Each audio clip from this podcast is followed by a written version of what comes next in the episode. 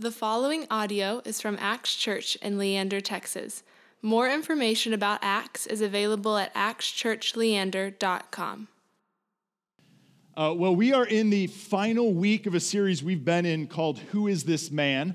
And in this series, what we've done is we've said, hey, let's look at the impact that Jesus has had on our world even to this day, right? This guy who, thousands of miles away from us, over 2,000 years ago, he lived maybe about 33 years. Somehow this one man has had an impact that has influenced our world, has influenced our culture, has influenced our lives even to this day.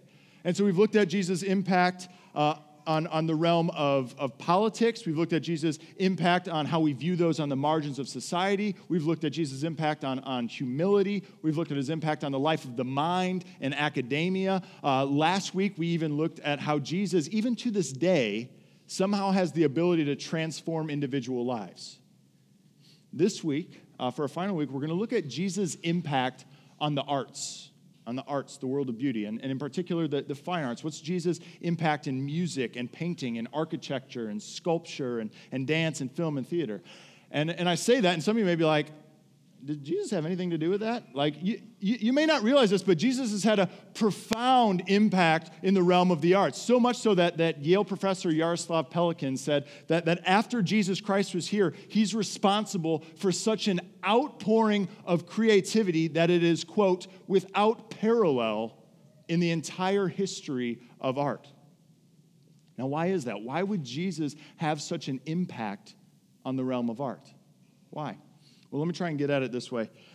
So a few weeks ago, I was honored. I got to go to the new premiere of the new Terrence Malick film, Voyage of Time. And I got to go there because one of our members is a film producer, and his wife wasn't able to make it, so I got to be his plus one. Not quite as pretty, but I still think I'm a good date. And so at any rate, we go, and it was awesome. It was cool seeing the film, but what was really neat is afterwards, we spent several hours with the cinematographer of this film. And so I got to talk to this dude about how he made it, how he shot it, and I shared with him, I said, like, hey, so my favorite scene was this one scene where there's, like, this lava, and it's just slowly sort of oozing, and it was just the coolest thing, just because it was on IMAX, it was just gorgeous. And so it was like, this lava was just sort of oozing, and I asked the guy, how did you do that? And he shared with me the story that it was just him and his assistant, and this helicopter pilot drops them off on top of this volcanic rock in Hawaii, and they have this 80-pound IMAX camera, and they run, they film the lava that's oozing, and then when it got too hot for them to be there, they'd run to a cool spot, cool down for a minute or two, run back carrying this 80-pound camera, shoot it again, run back and forth, back and forth. He said they did that for as long as they could until literally his assistant's boots, the bottom of them started melting off, and they had to use duct tape to hold them on. I'm not sure how duct tape held up better than rubber, but I don't know, they did. And I was like, that's amazing. What else do you do? And then he explained to me the coloring process, which is outrageous. Okay, so this is what he does. He goes through each frame of the film and adds color to it. I don't know how that happens. I don't know how that works. Okay, but that's what he does. He goes through each frame of the film, and there's 24 frames in 1 second of film. Okay, you add that up over, let's say, a really short movie, like a 90-minute film. I did the math on this. Someone can check me on it. You know how I'm with math, all right? But we're talking, he did 129,600 frames that needed to be colored. We're talking months and months of work just coloring the film, let alone the over a decade it took to film it, to get the shots that they wanted. So I was thinking about that, like what drives someone to do that? What drives someone to spend that much time, that much energy, that much money on creating a piece of art? Why would they do that? Well, it was interesting, before they showed the film, when we went to see it, it was at the Bullock, two of the producers for the film got up front, and they shared with us what Terrence Malick's motivation was for this whole film, why he wanted to do this in the first place. And it was a quote from Albert Einstein, and I want to share it with you. This was his inspiration. "The most beautiful thing we can experience is the mysterious. It is the source of all true art and science. He to whom the emotion is a stranger, who can no longer pause to wonder and stand wrapped in awe, is as good as dead. His eyes are closed. To know what is impenetrable to us really exists, manifesting itself as the highest wisdom and the most radiant beauty, which our dull faculties can comprehend only in their most primitive forms." Now, what Einstein's getting at here is this, is that true art, requires inspiration. That to do the work to create something as beautiful as a film, or to do the work to create something like a poem, or to do the work to create something beautiful, even like remodeling your kitchen, you need inspiration. You need something mysterious outside of yourself that draws that out of you. And what we see in our text for today, in this little story of Jesus turning water into wine, you probably heard it in Sunday school, this little story of Jesus turning water into wine, is we see that Jesus provides that inspiration. And he does that by this. Jesus provides inspiration for beauty just simply by his presence. He provides inspiration for beauty by the hope he offers. And he provides inspiration for beauty by his suffering. Okay? He inspires by his presence, he inspires by his hope, and he inspires by his suffering. That's what we're going to see today. So look with me. He inspires by his presence. Look at our first two verses. On the third day, there was a wedding at Cana in Galilee, and the mother of Jesus was there. Jesus also was invited to the wedding with his disciples. All right, so let's just pause here, these first two verses. Now, if you think about this, this is John chapter 2.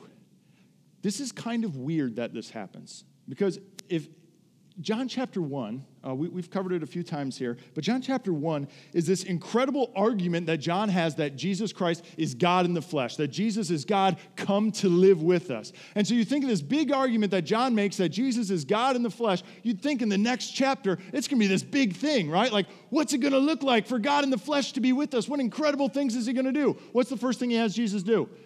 Go to a wedding. Wow, very exciting. Big deal, right? And what's his first miracle here? He turns water into wine, right? Instead of a party lasting 2 days, it lasts 3. Woo, right? Big deal. Big deal. I mean, in the grand scheme of Jesus' miracles, this is not that big of a deal, right? He calms a storm. He makes people who can't walk. He raises dead people back to life. And John says, I'm kicking my story off by telling you about the time he turned water into wine. What is that about? Why does he do that? What's going on? Well, it's here we see why Jesus is such an inspiration to the world of beauty. Because by simply being at this wedding, by simply engaging the material world, we see Jesus set a precedent that was unheard of in religious thought and philosophical thought before this. Jesus sets a precedent here that is unheard of in philosophical thought, in religious thought prior to this. See, traditional Eastern religions would tell you this. They'd say, hey, the material world is just an illusion. It's just an illusion. And so your goal really is to just kind of escape, just really focus on things that are unseen, just sort of focus on the spiritual aspects of this, of life. And the Western religions at the time of Jesus, both the Romans and the Greek, some of them would say it was illusion, but most of them would say, no, the material world, it's not just, it might be an illusion, but at its best, it's an illusion, and at its worst, it's bad, it's dirty. And so in the Western thought at this time was, hey, how can we escape the material realm? It's Platonic thought. How can we get out of here, get to the realm of ideas? But what does Jesus do here? John has Jesus, God in the flesh, has him at a wedding, has him engaging the material world. And in fact, Jesus is engaging a base elements of the material world, right? Water. And then we see Jesus turns that base element into wine, which is a product of human culture, right? It's something that humans created. This is amazing. So what Jesus does, just by being at this wedding, just by turning water into wine, is he affirms the material world, and he affirms the products of human culture. See, Jesus' very presence inspires beauty. The fact that God would do that inspires beauty. Because what else is art but a rearrangement of a basic element of creation to a complex product of beauty, right? That's art. It's a rearrangement of a basic element of creation to a complex product of beauty, right? So you think about music. What's music? Music's taking the basic element of sound and rearranging it in such a way so that it's beautiful. What's literature? It's taking the basic element of life and rearranging it in such a way and turning it into narratives and poems and stories that touch us and move us profoundly.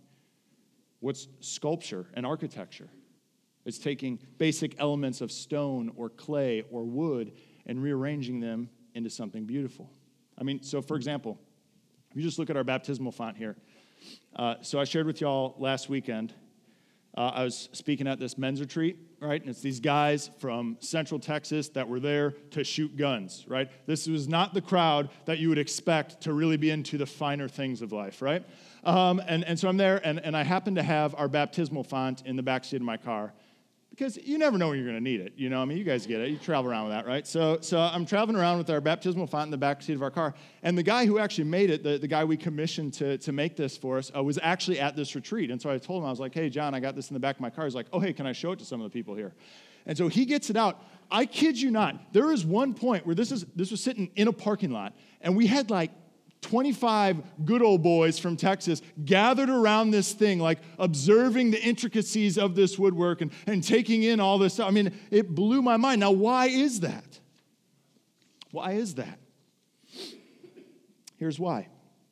Because there's something transcendent about taking the base elements of creation and crafting them into something beautiful. There's something transcendent about that, and Jesus affirms that here. Jesus affirms that here.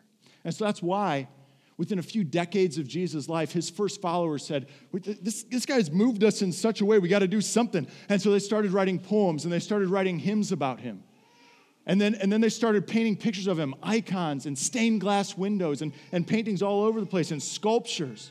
So much so that even, you know, Scripture doesn't tell us what Jesus looked like, right? We don't know actually what he looked like, and yet he's one of the most recognizable figures in the entire planet. Tell me how that works, right? Like a guy we don't know what he looks like is one of the most recognizable figures in the entire planet. It's amazing. Now, we see in light of this text that Jesus inspires beauty in general just by his presence, but we also see that Jesus inspires beauty by the hope that he offers, by the hope that he offers. Look with me at verses 7 to 10 in our text. Jesus said to the servants, "Fill the jars with water." And they filled them up to the brim. And he said to them, "Now draw some out and take it to the master of the feast." So they took it.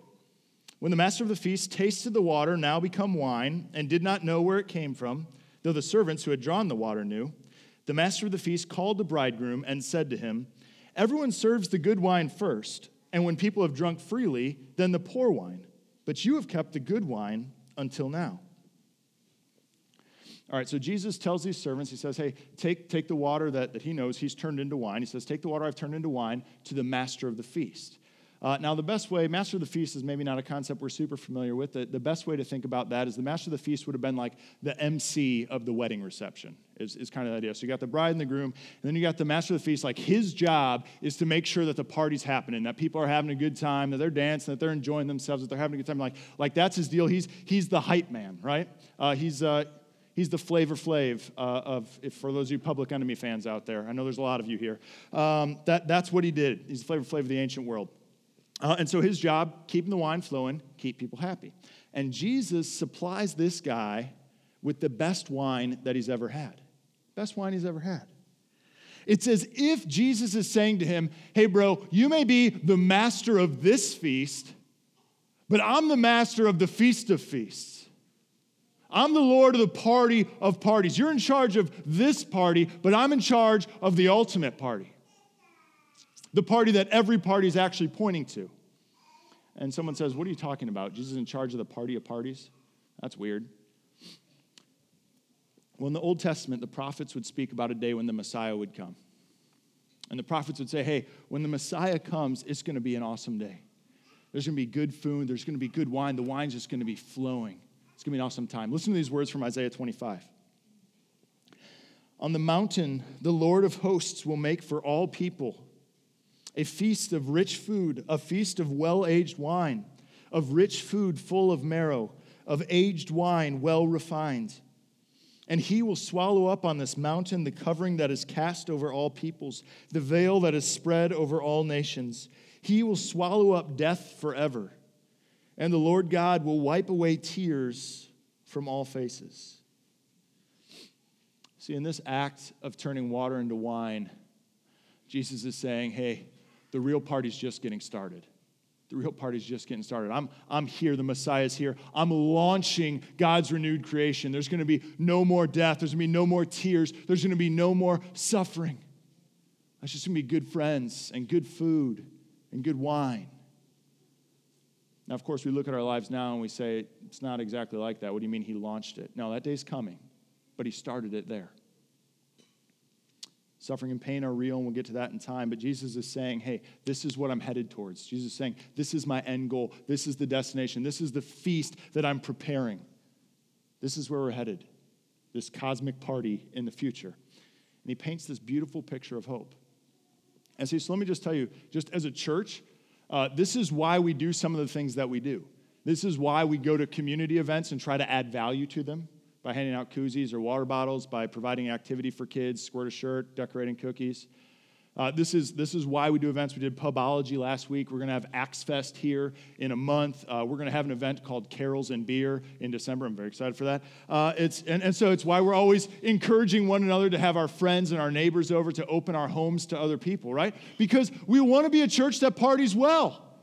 Like, I want to be known as the church that parties the best in Leander, if not the entire city of Austin, all right? Like, that's what we want to do. Not irresponsibly, not immorally, but look, Jesus brings the best wine to the party. Jesus brings the best wine to the party, and it offers a picture of hope. It offers a picture of the eternal hope that we have. And man, we want to do the same thing. We want to invite people into that sort of life. And see, this hope that Jesus provides has been an inspiration for art for centuries. In 604 AD, Pope Gregory said that music must be used to, quote, lift the soul to God. And so Gregorian chants were invented, and they became the rock and roll of the Middle Ages. Modern music notation, you may not know this, modern music notation was invented in the Middle Ages by monks who wanted to spread the joy of music. My boy Martin Luther wrote hymns inspired by songs in the beer halls of Germany. People like Johann Sebastian Bach, Handel, Mozart, African-American spirituals, these were all written because of this hope that Jesus offers us. And the list could go on and on and on. A modern example of this is the jazz musician John Coltrane, that his greatest, and arguably, depending on who you read, would say one of the greatest albums of all time, A Love Supreme, he dedicated that album to the hope that he found in Jesus. He said as much in an interview that he had. During the year 1957, I experienced, by the grace of God, a spiritual awakening, which was to lead me to a richer, fuller, more productive life. At that time, in gratitude, I humbly asked to be given the means and privilege to make others happy through music. I feel this has been granted through His grace. All praise to God. You see, Jesus inspires beauty. He inspires beauty in light of his presence. He inspires beauty in light of the hope that he offers. But Jesus also inspires beauty in light of suffering, Look with me at verses 4-5 in our text. And Jesus said to her, "Woman, what does this have to do with me? My hour has not yet come." His mother said to the servants, "Do whatever he tells you." Now, we skipped over these verses initially, but when we first read it, you probably noticed it, right? Like Jesus seems a little harsh, right? Because his mom comes up to him and is just like, she knows Jesus, she knows his love, she knows his power, and she's like, hey, they're out of wine, you want to do something about it, right? That's totally okay for her to do that. And how does he respond? He says, "Woman." Whew. Right? Sounds harsh. And it's actually probably meant to. So what's going on here? Well, what's going on is Jesus is clearly distressed. Like his mind is somewhere else. He's thinking about something else. Well, what is that? Well, I heard someone put it this way. If you think about it, Jesus is a single guy, right? He's not married, single guy at a wedding. What do single people at weddings think about? To a greater degree or a less degree, what do they think about? Think about their wedding. Is it going to happen? Who's it going to be to? What's it going to be like? Will it ever happen? I don't know. So Jesus is thinking about his wedding day, but here's the thing about Jesus. He knows his wedding day. He knows his bride. See, throughout the scriptures, one of the main metaphors that God uses as he relates to his people is that of a husband to his wife, that of a groom to his bride. And Jesus knows his bride. And so Jesus is thinking of the hour in which he's going to be united to his bride. And that's what he says in the second half of his response. He says, my hour has not yet come. And that word hour in the Gospel of John is huge.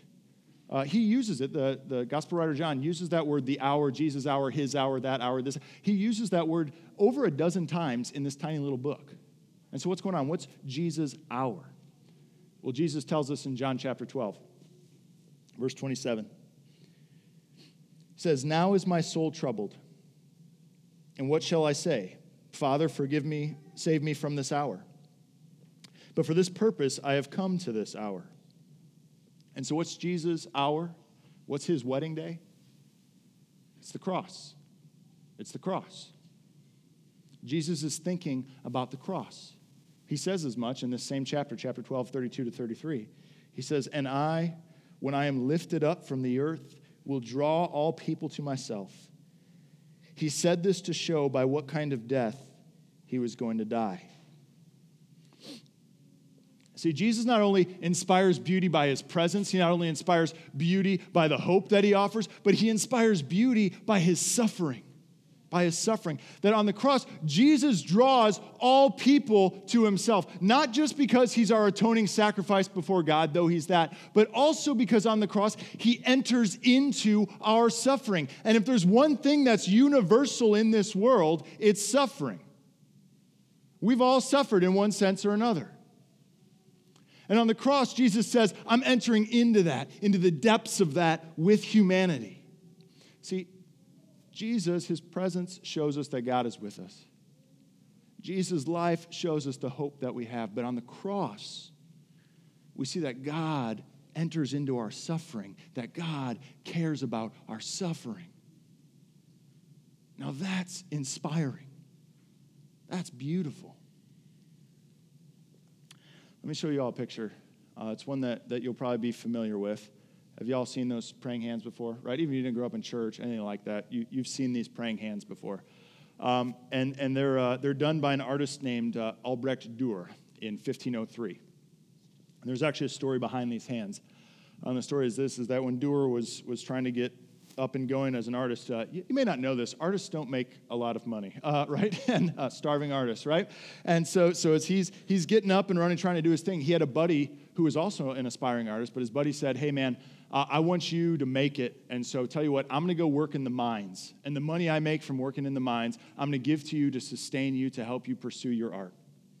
And so Dürer went to work pursuing his art, doing his thing while his buddy's in the mines, and he actually started to get pretty successful as an artist and actually started to get some income. And so he was able to provide for himself and his friend. And so he went to where these mines were and went to his friend. He said, hey, buddy, you don't got to work anymore. I'm going to start paying for your needs so you can start doing your work as an artist. And so his friend said, all right. And he got to work starting to paint again. But what had happened is that Dürer's friend's hands had been so damaged by his time in the mines, by his work in the mines, that he couldn't paint with any skill anymore. And so he couldn't paint anymore. And Dürer, is upset about this. And he said, what am I going to do? And he had seen his friend's hands pray many times before. And so he said, I'll at least capture that. This man's hands that enabled me to do this work, I'll capture his prayers to God. And so he drew this. And now 500 years later, we know this guy's hands. You see, out of great suffering came something beautiful. Out of great suffering came something beautiful. Let me do one more picture. This is a picture that'll be familiar to some of you. It's the 20th century Spanish painter Salvador Dali. It's titled Christ of St. John of the Cross. Now, if you've seen this before, what's kind of unique about this painting is that if most paintings of crucifixions, you just kind of stare at Jesus head on, right? Like you just stare at his face and he's just looking at you. But the angle of this is what's so unique about it. Now, Dali, in order to do this painting, he actually hired a stuntman to hang from, what are they called again? Gantry. Okay, so gantry overhead. And Dali wanted to see the weight of gravity on the human body because that's what Jesus would have done. But on top of that, you see it's even more accented. Not only is the weight of gravity pulling Jesus down, but it's almost like there's something pushing on top of him. pushing down on Jesus. And then you can see Dali uses this kind of scenic landscape. And that was actually the bay that he was living in at that time in his life. That's where he lived. He painted the picture of where he lived. And so it's as if Dali is showing the weight of the suffering and the sacrifice of Jesus, but he's doing it over him, for his community, for his people, for the world that he's in, where he lives. And that's a beautiful thing. It's a beautiful thing. That's something we can tap into. C.S. Lewis puts it like this. We do not want merely to see beauty. We want something else which can hardly be put into words. To be united with the beauty we see, to pass into it, to receive it into ourselves, to bathe in it, to become part of it. See, this is the story of the cross. That Jesus went into deep suffering, and in so doing, he identifies with each of you as you suffer. But from the horror of the cross came something beautiful, that he united himself with you. He united himself with you, that he, on the cross he took your sin and gave you his righteousness. That he took your death and gave you his life. He took your shame and gave you his joy. See, out of great suffering came something beautiful, that Jesus would unite himself to you. And that's inspiring. Let's talk to him now. Lord Jesus, we thank you that you came. We thank you that you offer us hope. We thank you that you suffered for us. God, may we be inspired by your love. May we be moved by it. May, when we see beauty, may we think of our good creator, the ultimate artist. May that inspire us to show beauty to others. Teach us to rest in your grace, Jesus. Teach us to see that you've united yourself to us. May that be enough for us this day and always. In your name we pray. Amen. Thank you for listening to this podcast from Acts Church in Leander, Texas.